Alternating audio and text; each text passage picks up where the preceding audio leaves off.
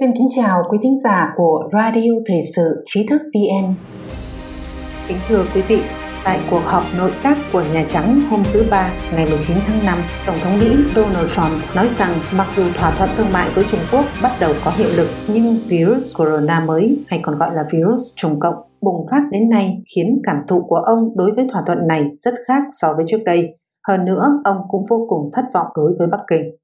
Sau đây, xin kính mời quý vị nghe bài viết Vì sao ông Trump thay đổi thái độ đối với thỏa thuận thương mại Mỹ-Trung? Một bài viết của Lâm Nghiên. Tổng thống Trump ý nghĩa thỏa thuận không còn lớn nữa.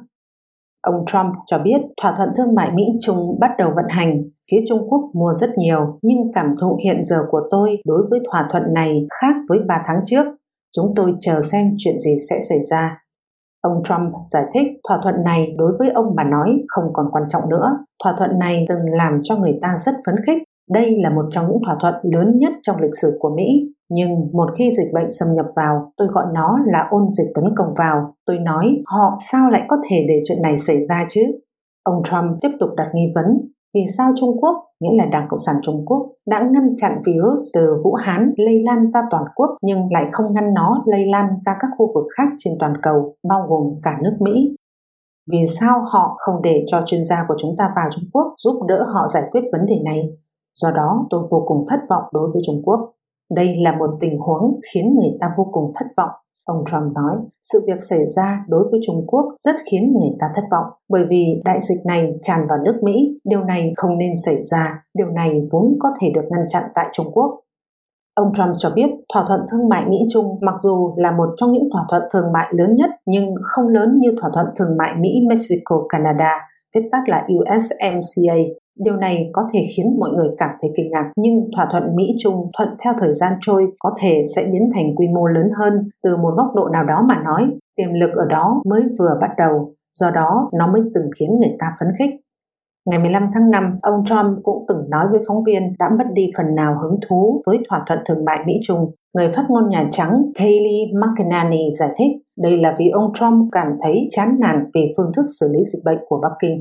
Phát ngôn viên Kayleigh McEnany cho biết Trung Quốc chỉ hoãn công bố thông tin virus có thể lây truyền từ người sang người.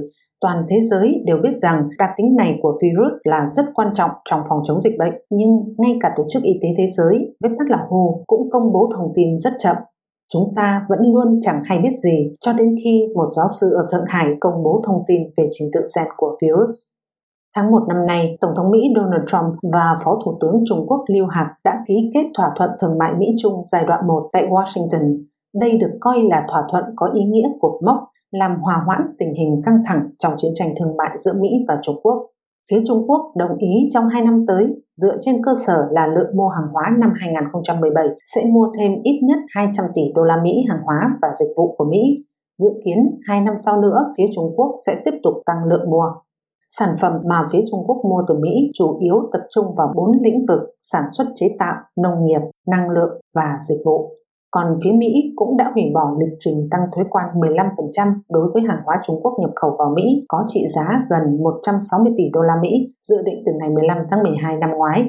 Thuế quan này liên quan đến các sản phẩm nhập từ Trung Quốc như điện thoại, máy tính sách tay, đồ chơi và quần áo. Phía Mỹ còn cam kết giảm thuế quan mà Mỹ bắt đầu áp dụng từ ngày 1 tháng 9 năm 2019 đối với 120 tỷ đô la Mỹ hàng hóa Trung Quốc, mức giảm từ 15% xuống còn 7,5%. Đảng Cộng sản Trung Quốc đánh cắp nghiên cứu phát triển vaccine của Mỹ, không tuân thủ cam kết khiến Nhà Trắng tức giận. Trong thỏa thuận giai đoạn 1 giữa Mỹ và Trung Quốc, phía Trung Quốc còn cam kết ngừng đánh cắp quyền sở hữu trí tuệ tránh phá giá mang tính cạnh tranh đối với đồng nhân dân tệ, không lợi dụng ngoại hối để chiếm ưu thế thương mại. Hôm 17 tháng 5, Cố vấn thương mại Nhà Trắng Peter Navarro trả lời phỏng vấn trong chương trình This Week của đài ABC đã nói rõ, ngoài việc Đảng Cộng sản Trung Quốc gây ra đại dịch virus toàn cầu, một chuyện khác khiến ông cảm thấy hành động của Đảng Cộng sản Trung Quốc quá đáng là ngày 15 tháng 1, Trung Quốc và Mỹ ký thỏa thuận thương mại cam kết không tiếp tục đánh cắp quyền sở hữu của chúng ta nữa. Đây là phần rất lớn trong thỏa thuận thương mại. Nhưng thử đoán xem đã xảy ra chuyện gì? Trong một báo cáo, Cục Điều tra Liên bang Mỹ có nói rằng chính phủ Trung Quốc tiến hành tấn công nhắm vào quyền sở hữu trí tuệ của Mỹ để đánh cắp thông tin vaccine. Họ sẽ dùng nó làm gì? Ông Peter Navarro nói, họ sẽ dùng vaccine này để kiếm lời lớn kìm kẹp thế giới này. Chính phủ Tổng thống Trump vẫn luôn cân nhắc về con đường để trừng phạt Đảng Cộng sản Trung Quốc hoặc yêu cầu họ bồi thường vì che giấu dịch bệnh dẫn đến đại dịch toàn cầu. Tổng thống Trump trả lời phỏng vấn của Fox News hôm thứ Năm tuần trước ngày 14 tháng 5 rằng có rất nhiều sự việc mà chúng ta có thể làm, chúng ta có thể cắt đứt toàn bộ quan hệ với Trung Quốc. Chính phủ Tổng thống Trump đã áp dụng nhiều biện pháp để đối kháng với Đảng Cộng sản Trung Quốc, bao gồm thông báo cho Ủy ban Đầu tư và Tiết kiệm Hiệu trí Liên bang Mỹ, viết tắt là FRTIB, dừng đầu tư vào cổ phiếu Trung Quốc có tính rủi ro Cố vấn kinh tế Nhà Trắng Larry Kudlow cho biết mặc dù Mỹ và Trung Quốc đã đạt được thỏa thuận thương mại nhưng vẫn sẽ truy cứu trách nhiệm đối với Đảng Cộng sản Trung Quốc vì đại dịch lần này. Ông Larry Kudlow nói sẽ tiến hành điều tra trong một khoảng thời gian, chúng ta sẽ thấy được kết quả là gì. Thỏa thuận thương mại của chúng ta với Trung Quốc vẫn còn nhưng phía Trung Quốc sẽ bị truy cứu trách nhiệm. Độc giả có thể truy cập website trí thức vn.net để đọc được nhiều bài viết của chúng tôi hơn.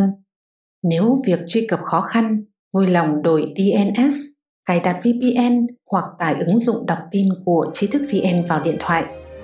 Một lần nữa, xin cảm ơn sự đồng hành của quý độc giả. Xin chào tạm biệt và hẹn gặp lại trong các chương trình lần sau.